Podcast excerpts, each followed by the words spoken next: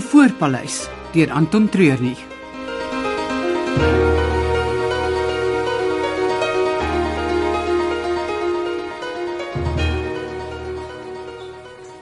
Ek kan nie glo jy het ons gister die hele dag hier laat rondsit en wag vir jou nie. Ek kon nie beweeg nie. Weet jy hoe lank dit my vanoggend gevat het om tot hier te loop?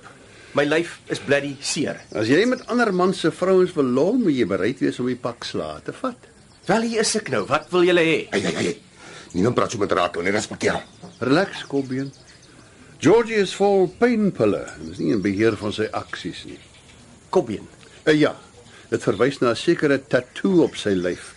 En die dag as jy daai tatoe sien, moet jy weet jou einde is naby. Wat kan ek vir julle doen? Dis beter. Dit is tyd. Ek wil binne die volgende 2 weke toeslaan op daai voor. Ons weet nog eers presies waar dit is nie. Dis hoekom ek en Gobbie hier is.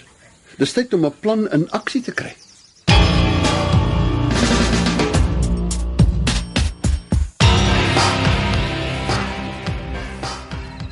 Môre? Is jy al so vroeg by die hotel is? Huh? Finale reëlings vir die fees. Lelani wil vandag alles op papier sit. So waar kom jy vandaan? Ah, ek moes langer sien die studente in een van die klowe gaan haal. Uh -huh. Hulle is mos besig met een of ander plant DNA studie. Ja, hulle het jous op RSG gepraat van hierdie studie. Ek bly jy het nog tyd om radio te luister. Dit hou my ingelig. En hoe gaan dit met die reëlings? Die sirkus is vasgemaak. Tent en al. Alles behalwe die diere. Gaan blykbaar moeilikheid maak met die veiling se diere. Ja. So daar's 'n paar ekstra akrobatiese toertjies in. Nee man, dit klink great. Dit gaan wees. Ons het ook 'n trok gekry wat agter kan oopslaan soos 'n verhoog, né? En die sal dan met 'n paar kunstenaars van stuitjie na stuitjie in die omgewing reis. Ek hoef jy alles onder beheer het. Ek is seker Lelani sal aan iets kan dink wat ek nog nie gereël het nie. Ja, sy kan partykeer bietjie uptight wees. Kom ons sê eerder, sy kan partykeer 'n bietjie ontspan so met elke blou maan saam. Luister ek beter wikkel, sy wil die vergadering voor 9uur klaar hê.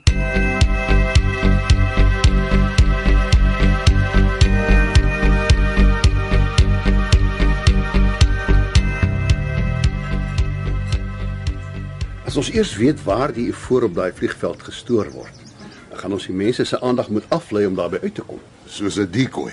Wel, iemand kan baie siek word hier by die hotel. Dit bring gewoonlik alles tot stilstand. Nou, Dit moet die wildbewaarders by die vliegveld ook betrek.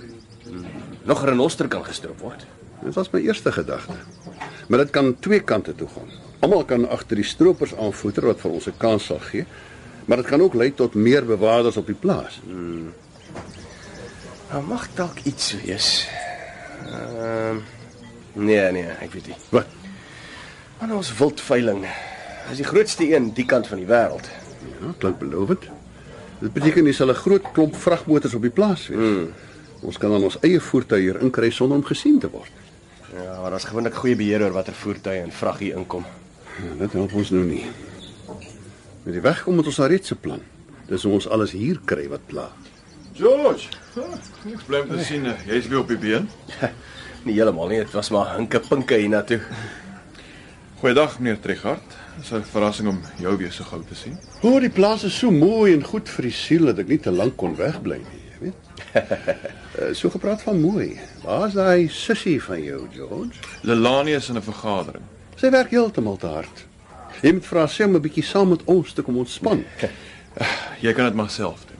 Glo my, ek sal. OK, julle twee, onthou dis my suster waar julle twee so vir mekaar grom. Ons grom nie. Daar's niks soos 'n vriendelike kompetisie nie. Ek kompeteer nie met jou nie, Ratel. Ons is in verskillende ligas. Jy speel in die hoërskool kaas en wynspan terwyl ek net vir groot geld uitdraf. Dis waar. Jy neem net deel vir groot geld. Mense maak mos nie saak nie. Verskoon my. 'n Eh, Winter. Ja. Ons het nie gewoonlik meetings die tyd van die oggend nie. Wie is Lelani besig om te sien? Uh, Vivian hulle tref die laaste reëlings vir die fees. Wat se fees? Die een wat saam met die veiling gaan val. kan jy glo? Daar gaan tot 'n sirkus wees.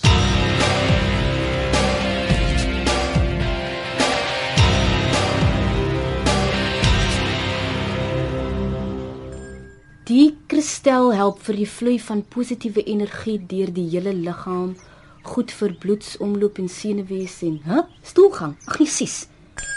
Die pinkster kristal help met die vrye vloei van drome. Help met 'n rustige nagrus en nagmerries. Pff, Wat 'n klomp polly. Nie afskryf voor jy dit nie probeer het, nê? Ek kyk maar net, dankie. Moenie dat ek jou wegjaag nie. Wat sal help ek jy nodig? Ek het nie hulp nodig nie. Nou, enige iemand wat die beskrywing so aandagtig lees, het hulp nodig. So wat maak jy, Hartjie? Is hier dalk iets vir Ag nee, dit is belaglik. Niks wat jou keer om voluit te leef kan belaglik wees nie. Toe. Is hier Is hier 'n steen vir die liefde? Kristalle, my hartjie, kristalle. En ja, daar's beslis 'n steen vir die liefde. Uh, probeer gerus hier rooskwarts. Sjoe. Dis nie goedkoop nie. Soek jy iets goedkoop of iets wat werk? Nou goed. Dankie Tannie. Se plesier, hartjie. Ek hou duim vas vir jou.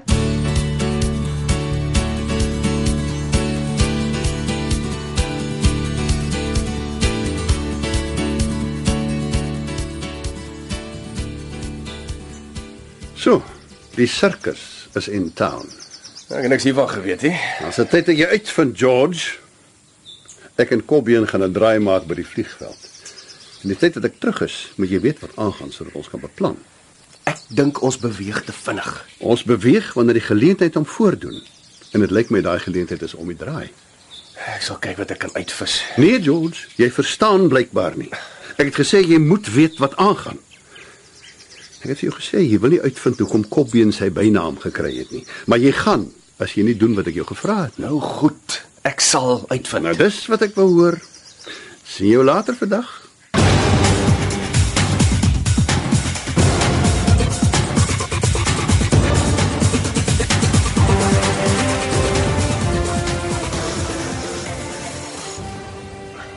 Estie. Oh. Wat doen jy? hier? Ek wou net sien hoe die res van die hotel lyk. Die areas waar die personeel bly, 'n gaste mag hier kom. nie. Tegnies is ek nie eintlik 'n gas nie. Kom aan, Estie, kom. Kom laat ek jou terugvat. Gaan jy my nie eens wys waar jy bly nie? Jy's 'n jy's 'n baie mooi meisie, maar wat jy ook al aan dink, dit kan nie gebeur nie. Hoekom nie? Dit kan net nie. Los dit. Kom, ek vat jou terug na die hotel toe. Ek weet hoe om by die hotel te kom. Jy kan maar net vir my nee sê, maar moen my nie soos 'n kind behandel nie. Ek is jammer, ek het nie bedoel om gevoel. Whatever. Estie. Gaan spring man.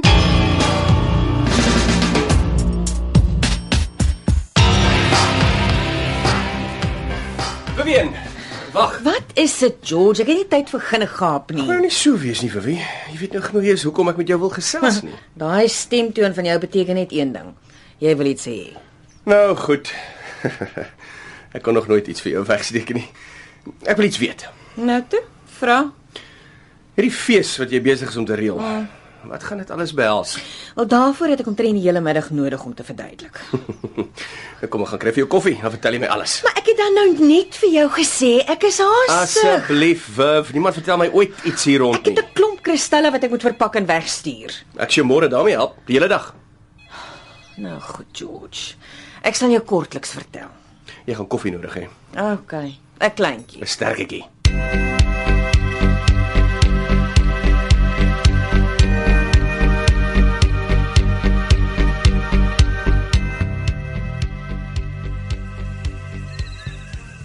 Daar is die hele tyd twee wagte vir die vliegtoring, sien jy? Dit moet daar wees waar hulle u voorberre. Ja, dit kan nie in 'n kantoorkluis wees nie. Dis 250 ton se tande en horings. Dit is nêrens anders nie. Dit moet daar binne wees. Onmoontlik. Is jy seker dit is hier? Ek het self gesien hoe die vragmotors tot hier gery het. Dit is hier iewers. Ons gaan daar binne in moet kom om te kyk. En dis wat ek van die begin af gesê het. En hoe het jy gedink om dit te doen? Ons het 'n helse ding nodig wat aandag kan trek. 'n Manier om al daai bewakers uit die kantore te kry. Wat van 'n ontploffing. Ah, As 'n voertuig hier op 'n verlate grondpad aan die brand slaan, ja, is die kans goed dat hy kan ontplof. Baie Nee, waar. En niemand sal weet hoe dit gebeur het nie. Ek dink ek het die regte toerusting gepak. Die enigste probleem is waar kry ons die voertuig? Ek hou van hoe ons koppe nou werk. Voels ons in die ou dae. In die goeie ou dae. Net dik hier. Is dit vir die jackpot? 200 miljoen rand. Dis genoeg om mekaar voorop te blaas. Dit, Kobbeen, is genoeg om 'n klein oorlogie te begin.